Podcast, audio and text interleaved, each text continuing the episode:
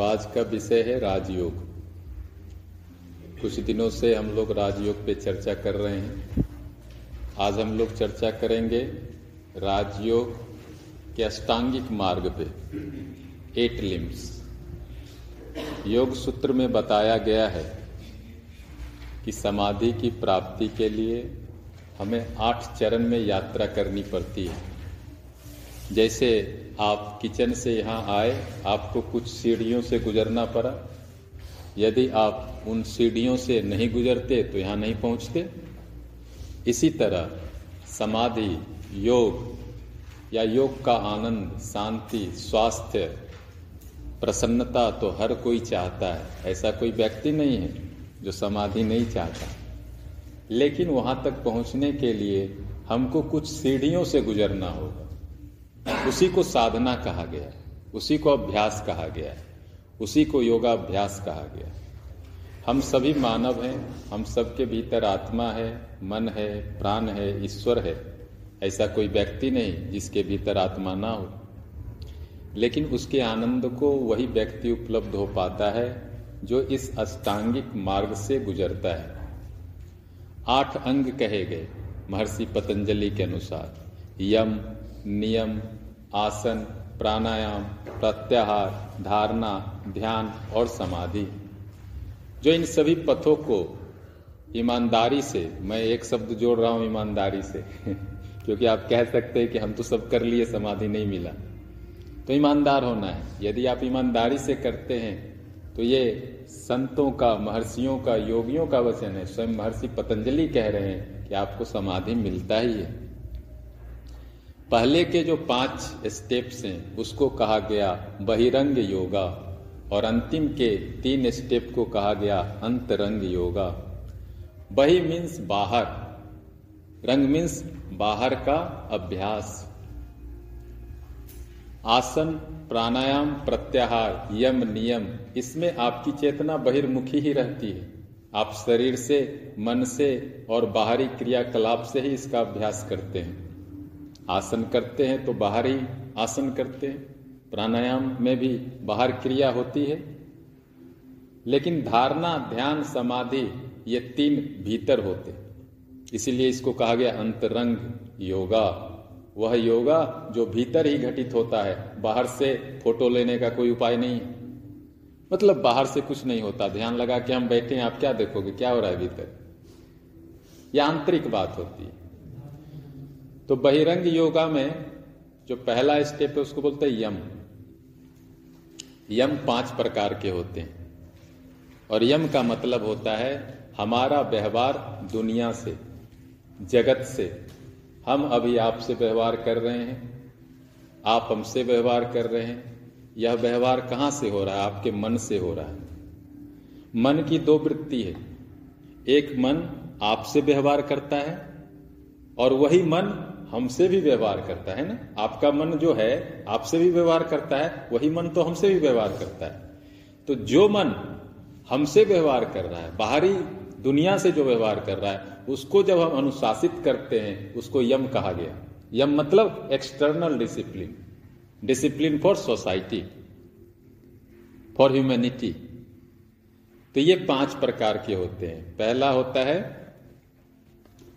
अब हम इसको महर्षि के वचनों में देखें तो इसका वर्णन आता है अध्याय दो में, साधना पाद में और श्लोक नंबर पैंतीस में। तो पहले हम अहिंसा की बात करते हैं। अहिंसा का क्या मतलब है यम में? अहिंसा प्रतिष्ठायाम तन सन्निधो बैर त्याग। अहिंसा में प्रतिष्ठित होने से कोई भी व्यक्ति आपके पास आता है तो वह उसका बैर समाप्त हो जाता है। पहले तो अहिंसा समझे। अहिंसा मतलब नो हिंसा। हिंसा नहीं करना, सबको प्रेम करना, सबकी सेवा करना, सबके प्रति अच्छा भाव रखना। विचार में भी, मन में भी, वाणी में भी और क्रिया में भी। ये नहीं कि क्रिया में तो अहिंसक हैं और मन में कुछ और ही सोच रहे तो फिर तो पाखंडी हो गए। मुँह में राम, बगल में छुरी। वो गलत हो जाएगा। तो अहिंसा का मतलब हिंसा न मन में हो, न वाणी में हो, न क्रिया में हो। वही व्यक्ति अहिंसक है। तो अहिंसा करने से क्या होगा? अहिंसा करने से आपके प्रति सबके भाव भी बदल जाते हैं। आपके और में जो आएगा, वह व्यक्ति चेंज हो जाएगा, वह भी अहिंसक हो जाएगा, वह भी करुणा से, प्रेम से भर जाएगा।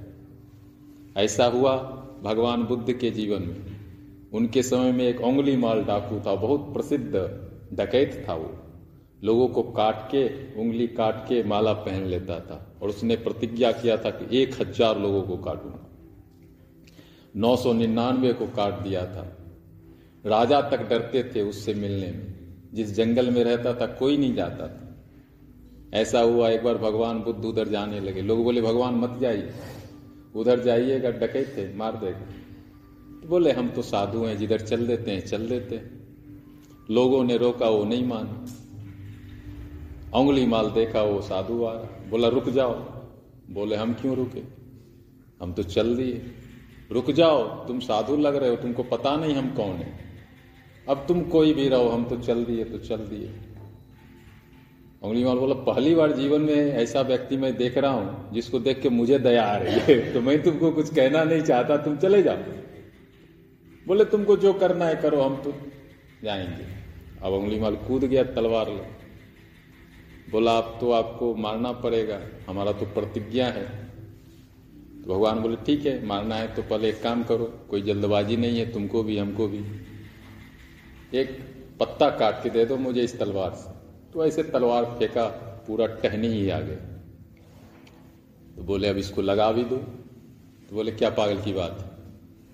हम सुने थे साधु लोग थोड़ा सा ऐसे होते हैं, आप तो उल्टा ही बोल रहे तो बोले, नहीं, जब तुम इसको लगा नहीं सकते तो काटने का हक किसने दिया? और जब तुम ज़िंदा नहीं कर सकते तो मारने का हक किसने दिया?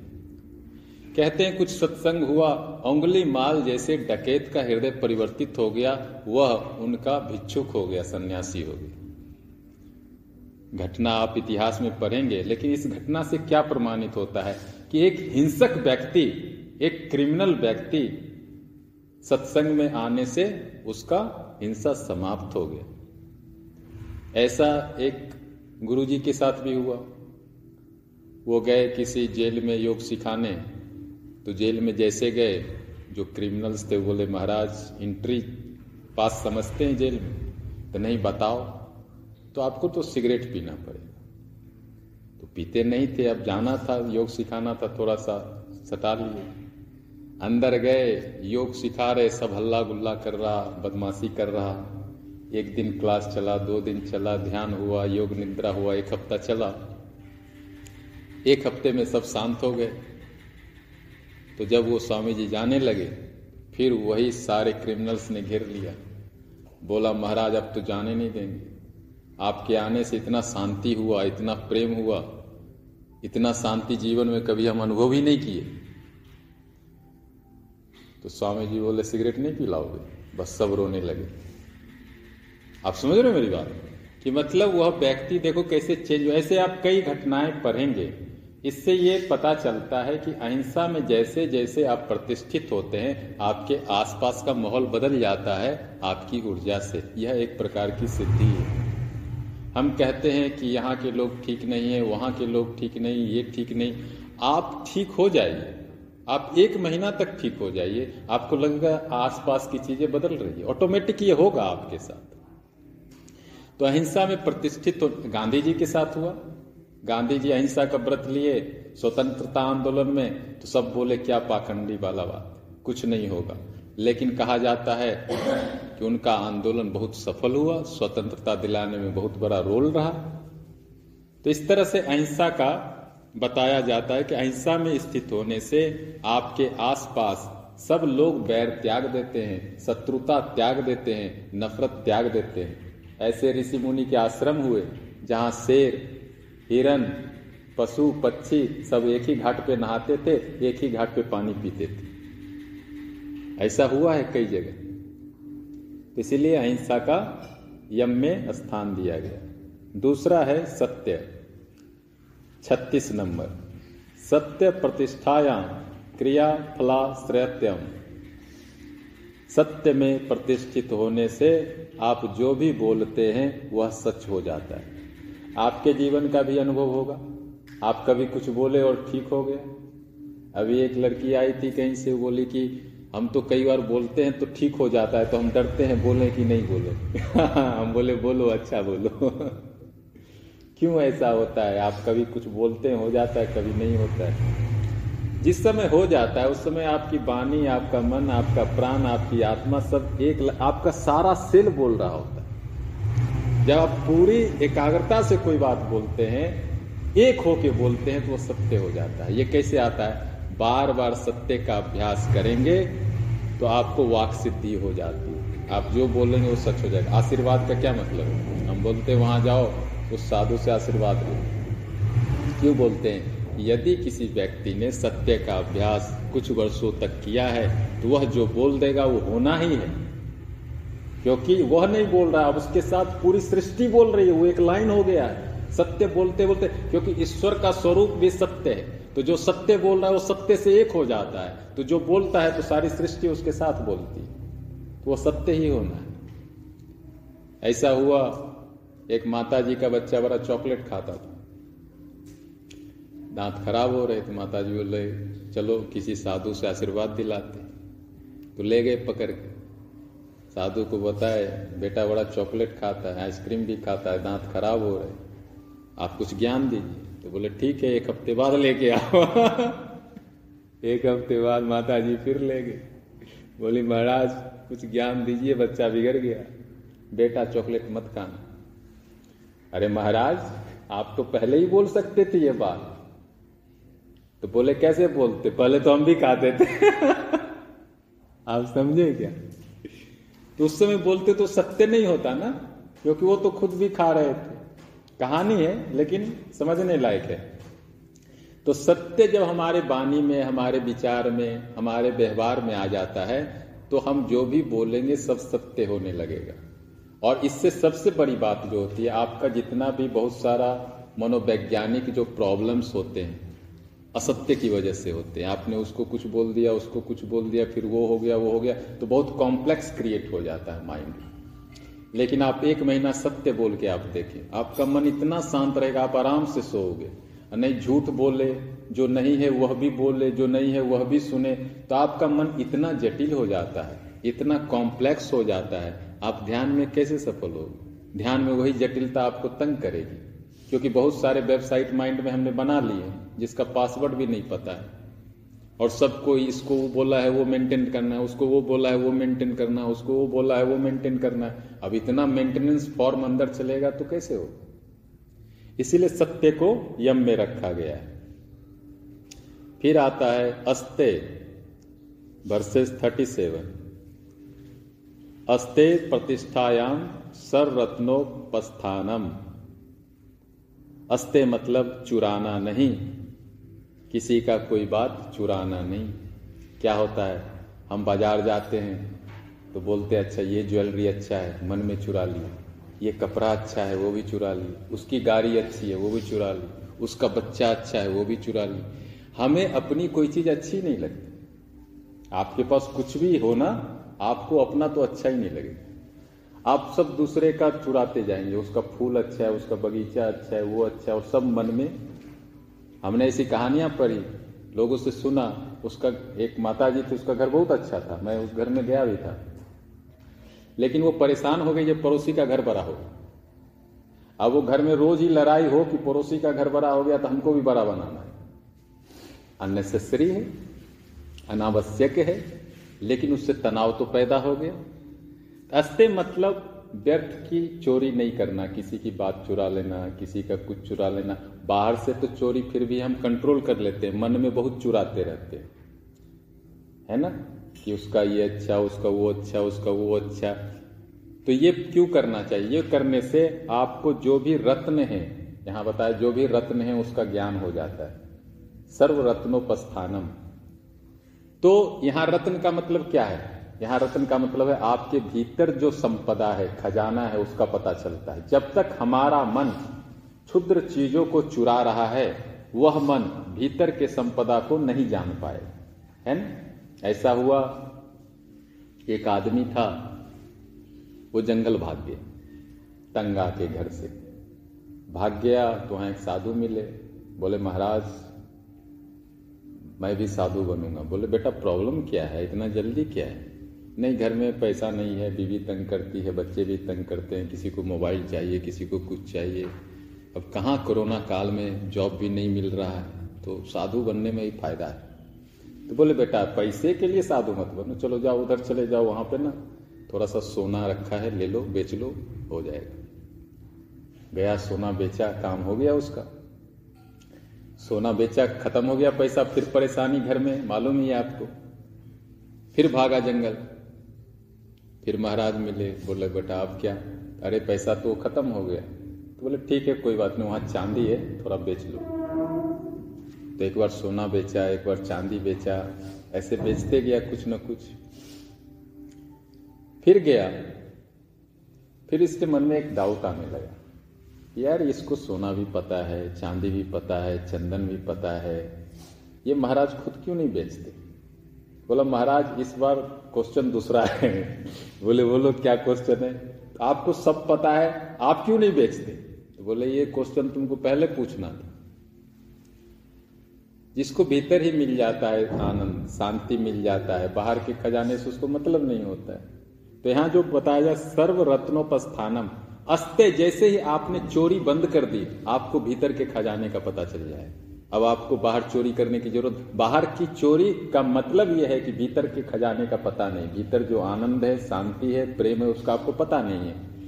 ये आप एक महीने के लिए अस्ते का पालन करिए, आप किसी का कुछ मत चुराइए मन में। आपको लगेगा भीतर सब कुछ है। सर्व रत्नोपस्थानम, सारे रत्न आपको भीतर दिखने लगेंगे। बाहर तो दिखेंगे ही। बाहर तो अभी भी दिख रहे हैं, लेकिन भीतर भी दिखेंगे। नेक्स्ट है ब्रह्मचर्य थर्टी एट ब्रह्मचर्य प्रतिष्ठायाम वीर लाभ। ब्रह्मचर्य का चर्चा करीब करीब हर एक परंपरा में आता है।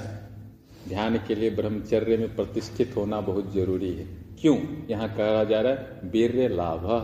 वीर लाभ मतलब इससे आपका ओज, आपका तेज, आपकी शक्ति, आपका प्राण सब अच्छा रहता है, स्वस्थ रहता है, लंबी आयु रहती है। योगियों का ये अनुभव रहा है। जितना हम ब्रह्मचर्य का पालन करेंगे, जितना इंद्रियों में संयम रखेंगे, उतना हमारा स्वास्थ्य अच्छा रहता है। प्राण बचता है, मन की शांति रहती है तो इसका अभ्यास करना चाहिए। और और इसके अभ्यास के लिए मन को पवित्र रखने की ज़रूरत होती है। मन को, विचारों को, इंद्रियों में संयम रखने की ज़रूरत होती है। डाइट अच्छा रखना पड़ता है। डाइट सात्विक रखना पड़ता है। सत्संग करना पड़ता है। शास्त्र का बार बार अध्ययन करना पड़ता है। ब्रह्मचर्य क्यों करना चाहिए? इसके क्या लाभ हैं? इसको बार बार स्मरण करना पड़ता है। ब्रह्मचर्य प्रेम के विरुद्ध में नहीं है। इसको गलत नहीं समझा जाए। प्रेम अलग चीज़ है, ब्रह्मचर्य अलग चीज़ है। जैसे भोजन। भोजन ज़रूरी है, करना चाहिए दो बार, है ना? लेकिन भोजन हम दस बार करें तो खराबी कर जाएगा। वही भोजन अति हो तो जहर बन जाता है। वही भोजन सम्यक हो तो क्या होता है? पौष्टिक हो जाता है। ऐसे ही ब्रह्मचर्य ब्रह्मचर्य है उचित मात्रा में प्रेम। जितना ज़रूरी है उतना प्रेम। उतना इंद्रियों का उपयोग। तो उससे हमारा स्वास्थ्य बहुत अच्छा होता है, सुंदरता भी अच्छा होता है, ज्ञान भी अच्छा होता है। इसीलिए ब्रह्मचर्य का पालन इसमें बताया गया है। नेक्स्ट इज़ अपरिग्रह थर्टी नाइन अपरिग्रह स्थैर्य, जन्म, कथा, कथनता, संबोध। किसी ने पूछा पूर्व जन्म की बातें कैसे जानेंगे? उसका ये आंसर है। अब परिग्रह में स्थिर हो जाएँगे, आपको सभी जन्मों का बात पता चला जाएगा। जन्म कथाता संबोधा नॉलेज ऑफ़ और your previous life future life अपरिग्रह से संभव है। अपरिग्रह के सिद्धि से। अपरिग्रह मतलब होता है कुछ भी ज़्यादा नहीं रखना। अपरिग्रह का अभ्यास, परिग्रह नहीं करना, जमा नहीं करना। सब चीज़ का मालिक नहीं बनना, है ना? अब परिग्रह का अभ्यास करीब करीब हर एक परंपरा में होता है। गुरु बोलते हैं, एक झोला ले लो, दो कपड़ा रख लो और घूमो। साधारण जीवन जीने की परंपरा करीब करीब हर एक ध्यान योग की परंपरा में है। क्यों? क्योंकि जितना आपके पास कम होता है, उतना माइंड फ्री होता है। और जितना माइंड फ्री होता है, उतना वो चीज़ों को समझ सकता है। यहाँ कहा जा रहा है कि पूर्व जन्म की बातों को भी समझा जा सकता है। कौन सा मन पूर्व जन्म की बातों को समझ सकता है? वह मन जो फ्री हो। If your all the GB and data is already occupied with the necessary information of the world how you are going to download the information of past life and future life परिग्रह से तो आपका मन ही तो भरता है। आपके पास दस जैकेट हैं तो आपको तो पता रखना होगा कि कौन सा जैकेट कब पहने। यदि बीस जूते हैं तो हिसाब रखना होगा कौन सा जूता में कब पॉलिश करना है। और बीस कार हो तो? स्वामी जी तो फिर जैसे हम लोग अपने लाइफ में सेविंग्स करते हैं रिटायरमेंट के लिए सेव करते हैं। तो ये सब है वो भी तो एक तरह से मतलब अपरिग्रह के तो अगेंस्ट ही हुआ ना उस हिसाब से। हम्म। वो तो फिर है आपका समाज में हाँ। अच्छा क्वेश्चन तो है सांसारिक जीवन में पॉसिबल कैसे है? हाँ इसकी इसकी चर्चा हुई है गीता में। गीता में बताए हैं जैसे राजा जनक। राजा जनक राजा थे राजा राम भी राजा थे राजा कृष्ण भी राजा थे है ना? तो हमारे राजा दशरथ भी राजा थे।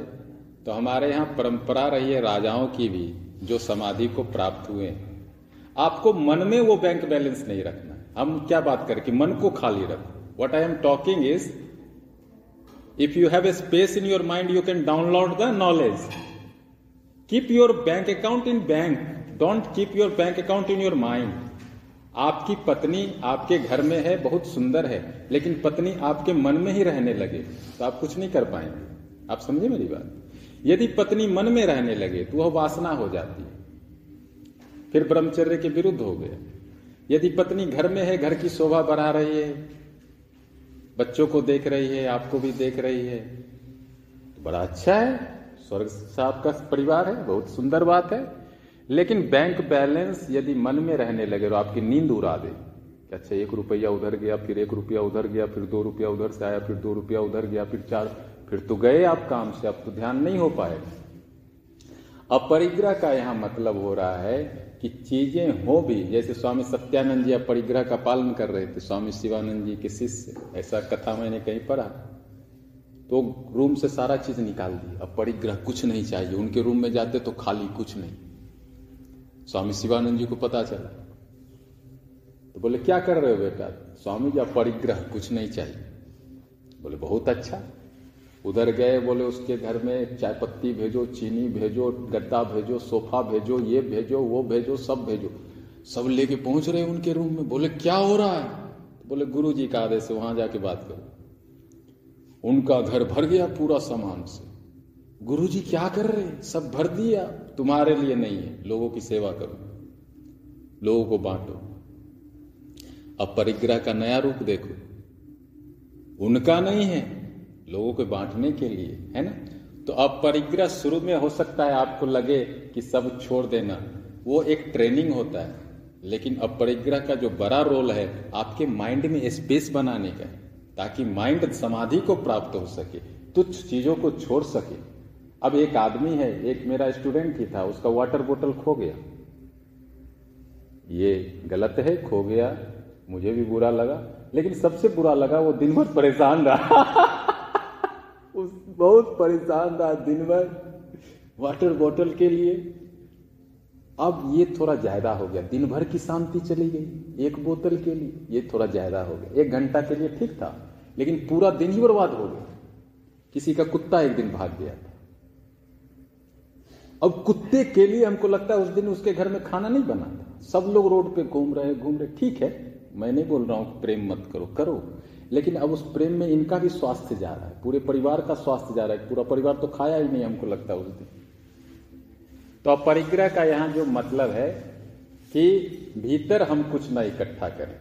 बाहर तो चलेगा बाहर तो भोजन चाहिए, वस्त्र चाहिए, प्रेम चाहिए, सब चाहिए। लेकिन बाहर की चीज़ें आपके भीतर की शांति को यदि प्रभावित करती है तो बाहर की चीज़ों को भी आप कम करें थोड़ी देर के लिए। जैसे हम लोग भी जब ट्रेनिंग ले रहे थे तो हमारे रूम में एक कंबल होता था। एक पेस्ट होता था, एक साबुन होता था, एक तौलिया होता था, एक झोला होता था, एक चप्पल होता था, इससे ज़्यादा कुछ नहीं होता था और ऐसा कई सालों तक चला।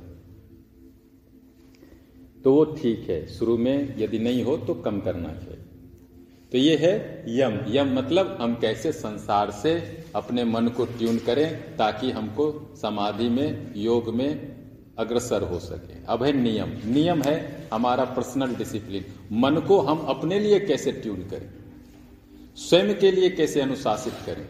यह जो मन हमारे साथ व्यवहार कर रहा है, कैसे अच्छा व्यवहार करे, जो योग में हमको ऊपर ले जाए, उसको नियम कहा गया। पर्सनल कोड पर्सनल डिसिप्लिन स्वयं का अनुशासन, ये भी पाँच है। तो दूसरे चैप्टर में है, चालीस नंबर, शौचात स्वांग जुगुप्सा परेर संसर्ग। स्त्री पुरुष को चाहता है पुरुष स्त्री को चाहता है कांस्टेंट चाहता है। यहाँ कहा जा रहा है यदि हम शौच में स्थित हो जाएँ, हम अपने शरीर को पवित्र कर लें सुंदर कर लें मंदिर की तरफ़ कर लें तो हमारी आत्मा इस शरीर में रह के इतना आनंद को उपलब्ध हो जाती है कि हमें दूसरे शरीर की ज़रूरत नहीं। दूसरे शरीर की ज़रूरत तभी है जब तक हम हमारी आत्मा इस शरीर में खुश नहीं है तो हम दूसरे शरीर में प्रवेश करना चाहते हैं। परेर संसर्ग, नन इंटरकोर्स। तो शौच की बड़ी महिमा कही जा रही है।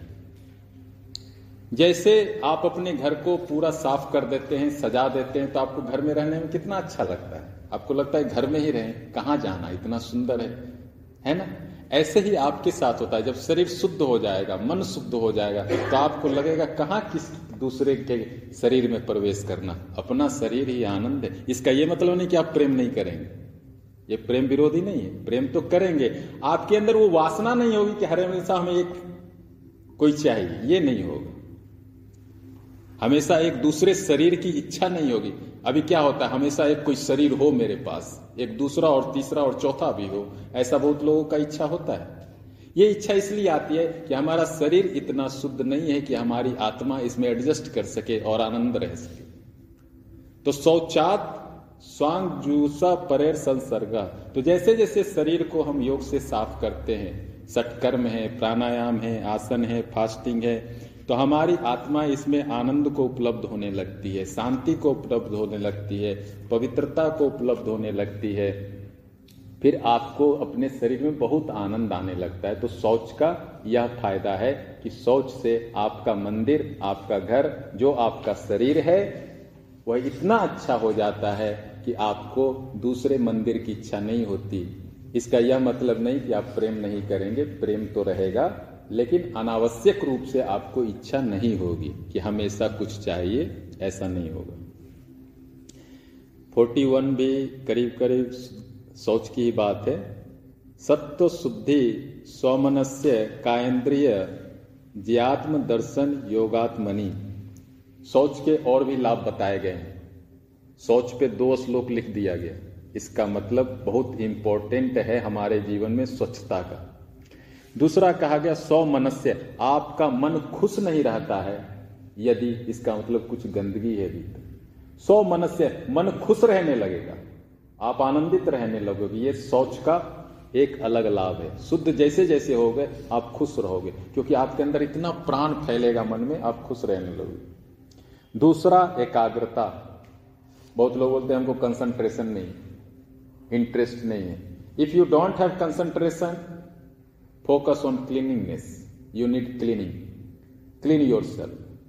And when I talk about clean, cleaning, don't buy two soaps from market. No. Do Satkarma and Pranayama and fasting. Swamiji said for cleaning, okay, two soaps. I can clean myself today. In next bath. No, this is external. I am talking about internal. जप करो ध्यान करो fasting करो पूजा करो स्वयं को शुद्ध करो इंद्रिय जय। जैसे जैसे आप सोच का अभ्यास करेंगे, आपकी सारी इंद्रियाँ आपके कंट्रोल में होगी। ये सोच से संभव है। आपकी इंद्रियों पे काबू नहीं है, आप सोच का अभ्यास करें। सोच के जो जो भी अभ्यास हैं, उसको करें। आपकी सारी इंद्रियाँ आपकी मुट्ठी में रहेंगी। आप जो कहेंगे, वही करेगा। फिर क्या होता है? आत्मदर्शन। जो मुखरा देखन चाहिए दर्पण मांजत रहिए, एक शायरी है। जैसे आप जाते हैं अपना चेहरा दर्पण में देखने तो दर्पण साफ़ ना हो तो नहीं दिखेगा ना। दिखेगा भी तो धुंधला दिखेगा। साफ़ चाहिए तो थोड़ा सा उसको मंजी दिखेगा। ऐसे ही सोच से आपका मन इतना पवित्र हो जाता है, एकदम मिरर हो जाता है, आपको आत्मा दिखती है, आत्मदर्शन। आत्मदर्शन संभव है सोच से। आत्मा का आभास हमको नहीं होता है, एक कारण होता है, हमारा मन रूपी दर्पण जो है, वह साफ़ नहीं है। हृदय रूपी दर्पण जो है वह साफ़ नहीं है। कैसे साफ़ होगा? योग के अभ्यास से साफ़ होगा, ज्ञान के अभ्यास से साफ़ होगा, भक्ति के अभ्यास से, जप के अभ्यास से साफ़ होगा। तो यह है सोच 42 संतोष के बारे में है। संतोषा नुत्तम सुख लाभ। संतोष सबसे बड़ा सुख है। ऐसा शास्त्रों में कई बार विद्वानों के बीच बहस हो गया कि भाई सबसे बड़ा लाभ क्या है? तो विद्वानों ने बोल दिया, संतोषम परम सुखम। सबसे बड़ा सुख, सबसे बड़ा लाभ, सबसे बड़ा चीज़ जो है संतोष है। ऐसा क्यों कहा गया? ऐसा इसलिए कहा गया कि हम जो भी चाहते हैं, जितना चाहते हैं, ज़रूरी नहीं कि सब कुछ हमको मिल जाए। आज तक किसी को नहीं मिला। सिकंदर भी थे, सबको जितना चाहते थे, ऐसा कहानी में आता है। लेकिन अंत में उनकी आर्मी से ही कोई तीर विसला निकला, उनके हृदय में लग और हरिओम तत्सत हो गए। तो मतलब बड़ा बड़ा महत्वाकांक्षी व्यक्ति भी एक दिन हार जाता है, कहीं न कहीं किसी न किसी मोड़ पे हार जाता है। तो व्यक्ति को संतोष का पालन करना चाहिए। और संतोष का पालन क्यों करना चाहिए, एक कहानी से भी समझाता हूँ। एक साधु थे तो क्या हुआ, बैठे थे, एक दिन बारिश आ रही थी। तो बिल्ली आ गई अंदर। बारिश बाहर थी तो बोले, बिल्ली है, ठीक है, रख लो। म्याऊ म्याऊ करेगी साधना में। अलार्म का काम करेगी। भाई चाहिए ना कोई म्याऊ म्याऊ करने के लिए? तो पता तो चले सुबह हुआ है, नहीं तो सोए ही रह जाए। रख लिए। तो अब बिल्ली थी तो सारा दूध पी जाए। अब साधु थोड़ा दुबला हो गए। एक भक्त आया, बोला, महाराज, अब बड़े दुबले लग रहे तो हाँ यार, ये बिल्ली सारा दूध पी जाती महाराज, कोई बात नहीं है आप गाय ले लीजिए, हम आपको गाय दे देते तो गाय आ गई, दूध ज़्यादा आने लगा। अब गाय के लिए चारा लेने, साधु भर दिन जाए, थक जाए। दूसरा भक्त आया, बोला, महाराज, बड़े दुबले लगे हाँ यार, ये गाय के लिए चारा लाना पड़ता है हिमालय से। महाराज, ये खेत ले लीजिए।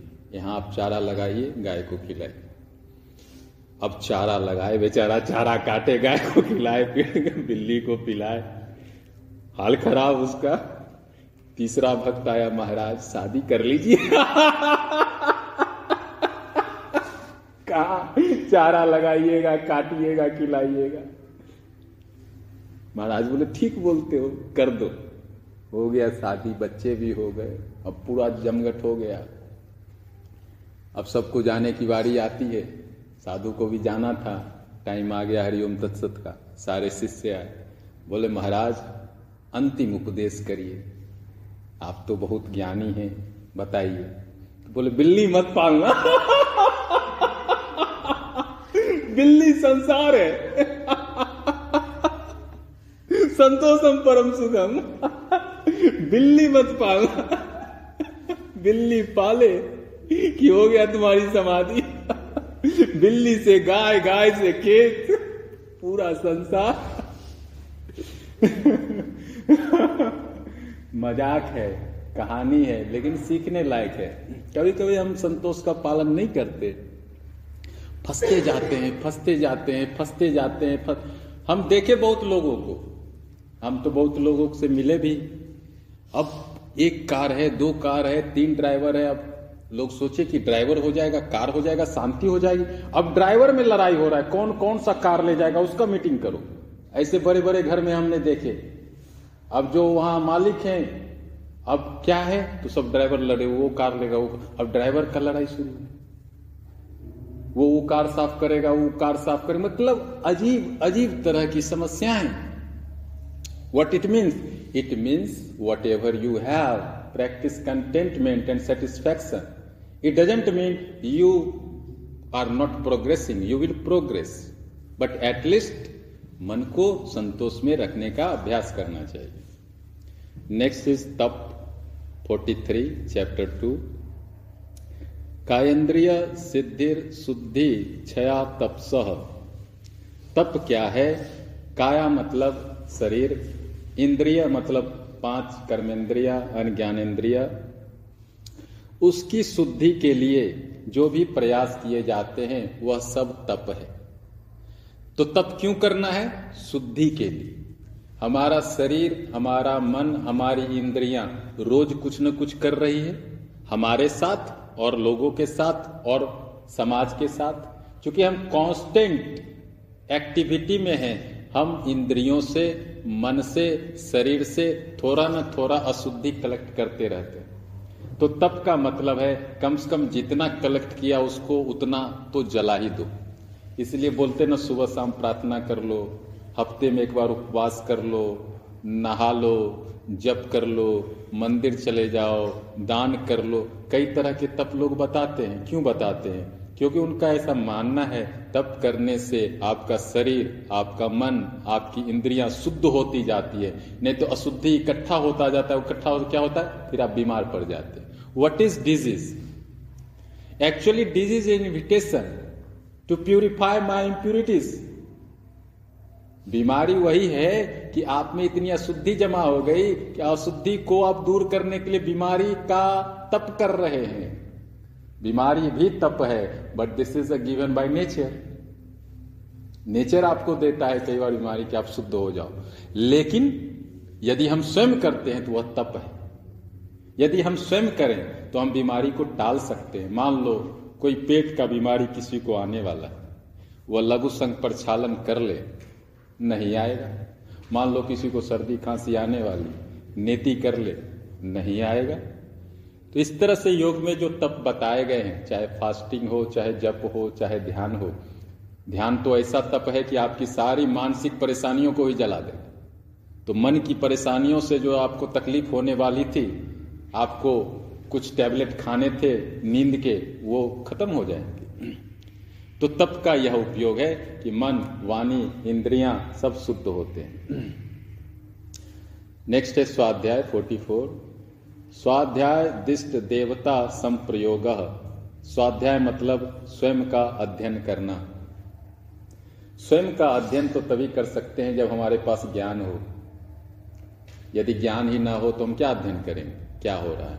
तो स्वाध्याय के लिए हमको शास्त्र पढ़ना चाहिए, सत्संग करना चाहिए, मंत्र का जप करना चाहिए, है ना? तो जब स्वाध्याय में जैसे जैसे आप गहरे जाते हैं, आपके भीतर देवता संप्रयोग, जिस इष्ट के प्रति भक्ति है, उसके करीब आप आने लगते हैं। उनका दर्शन भी संभव है स्वाध्याय से, क्योंकि स्वाध्याय को यहाँ पाठ से भी जोड़ा गया है, शास्त्र के अध्ययन से। मान लो आपका जिस गुरु में या जिस ईश्वर में भक्ति है, उनके शास्त्र का पाठ करके स्वयं में सुधार करते हैं तो वह देवता, वह ईश्वर आपके करीब आने लगता है और आपको उसका अनुभव होने लगता है। इसलिए ना बोलते ना, रामायण का पाठ करो, गीता का पाठ करो, गुरु ग्रंथ साहिब का पाठ करो। भाई, क्यों पाठ करो? क्योंकि पाठ से जो स्वाध्याय हो रहा है वह गुरु वह ईश्वर आपके करीब आ रहा है। जितना जितना आप पाठ कर रहे हैं उतना दूरी कम हो रहा है उस स्वाध्याय से। और स्वाध्याय नहीं कर रहे हैं तो क्या हो रहा है? कुछ तो कर ही रहे होंगे। तो जो कर रहे हैं उसके करीब आप जा रहे हैं। Whatever your mind is study you are getting closeness with that object और पर्सन और situation so if you are studying the scripture और mantra, then what are you doing? You are getting closeness of with that God, with that energy, with that consciousness. है ना? स्वाध्याय तो आप कर ही रहे हैं। कुछ ना कुछ तो मन पढ़ता ही रहता है। तो मन क्या पढ़ता है? उसी से हमारा जीवन बनता है। तो यहाँ बताया जा रहा है शास्त्र पढ़ें मंत्र पढ़ें गुरु के और या ईश्वर के जो लिखित ग्रंथ है उसको पढ़ें तो आपको उसका सानिध्य मिलता है। लास्ट नियम है ईश्वर प्राधिना प्राणिधान। समाधि सिद्धि ईश्वर प्रणिधानात। समाधि की उपलब्धि हो सकती है यदि ईश्वर में हमारी श्रद्धा हो। यह बड़ा आश्चर्य का बात है। यह राजयोग है। यह मन का योग है। यह ज्ञान का योग है। यह विचारों का योग है। लेकिन यहाँ भी ईश्वर शब्द आ गया। यह इसलिए आ गया। ईश्वर का मतलब यह जो ज्ञान है, यह जो मन है, इसमें भी अहंकार आ जाता है। अहंकार आ जाएगा तो यात्रा ही बंद हो जाएगी। Once you said I know everything finish तो ईगो को खत्म करना भी हम्बुल बनना सिंपल बनना, इसके लिए ईश्वर में श्रद्धा कि कोई है जो हमसे बड़ा है। यह सारी सृष्टि हमसे बड़ी है। ये सारा जो ब्रह्मांड है हमसे बड़ा इसमें जो शक्ति, आखिर इतना बड़ा ब्रह्मांड है, कोई तो ऊर्जा होगी, कोई तो सत्य होगा। तो उस ब्रह्मांड के प्रति, मान लो हम ईश्वर में नहीं भी विश्वास करते हैं तो उस ब्रह्मांड को ईश्वर मान के यदि उसमें श्रद्धा रखते हैं, वायु तो है, जल तो है, पृथ्वी तो है, सूर्य तो है, आकाश तो है, इतना तो समझ में आ रहा है। कोई आपको प्रेम दे रहा है, यह भी तो समझ में आ रहा है। यदि हम इन सबको भी ईश्वर मान लें, मान लो ईश्वर को नहीं देखें, ये सारी सृष्टि समष्टि को भी हम ईश्वर मान के उसमें श्रद्धा करें, विश्वास करें, प्रेम करें तो क्या होगा? अहंकार कम होगा। झुक तो गए हम। तो जहाँ हम झुके, समाधि हमारे लिए सिंपल हो जाएगा। यहाँ बोला गया, समाधि सिद्धि ईश्वर प्राणिदा ईश्वर में श्रद्धा होगी, समाधि सिद्ध हो जाएगा। ईश्वर में श्रद्धा नहीं होगी, समाधि के लिए आप बहुत प्रयास करेंगे। नहीं होगा, क्योंकि अहंकार बैरियर आ जाएगा। अहंकार बोलेगा who is God I am God and who are you I know everything and I am always right and you are always wrong तो ईगो का ये सेंटेंस आएगा, जब ईगो रहेगा कि you are wrong I am right always finish फिर ये knowledge यहीं खत्म हो गया। फिर आप कुछ नहीं सीखेंगे। तो ये ईश्वर में जब श्रद्धा रहेगा तो आप बोलेंगे, नहीं, वह हमसे बड़ा है, वह ईश्वर है, वह ये है ये है, ये श्रद्धा से आप हम्बुल रहेंगे। कम से कम एक जगह भी हम्बुल रहे तो आप सब जगह हम्बुल रहेंगे, क्योंकि हम्बुल होना भी एक प्रैक्टिस है। हमारे मास्टर कहते थे first you practice egolessness before me and once it becomes your character practice with everyone तो ईश्वर प्राधिनाथ, ईश्वर के समय जब श्रद्धा करेंगे, धीरे धीरे आपका कैरेक्टर हो जाएगा। फिर श्रद्धा, विश्वास, प्रेम सबसे हो जाएगा। और जब सबके प्रति श्रद्धा हो गया, वही समाधि है। और सबके प्रति अश्रद्धा हो, वही तो प्रॉब्लम है। तो यम नियम आज समझ गए, कल आगे चलेंगे। कोई क्वेश्चन है तो बोलिए।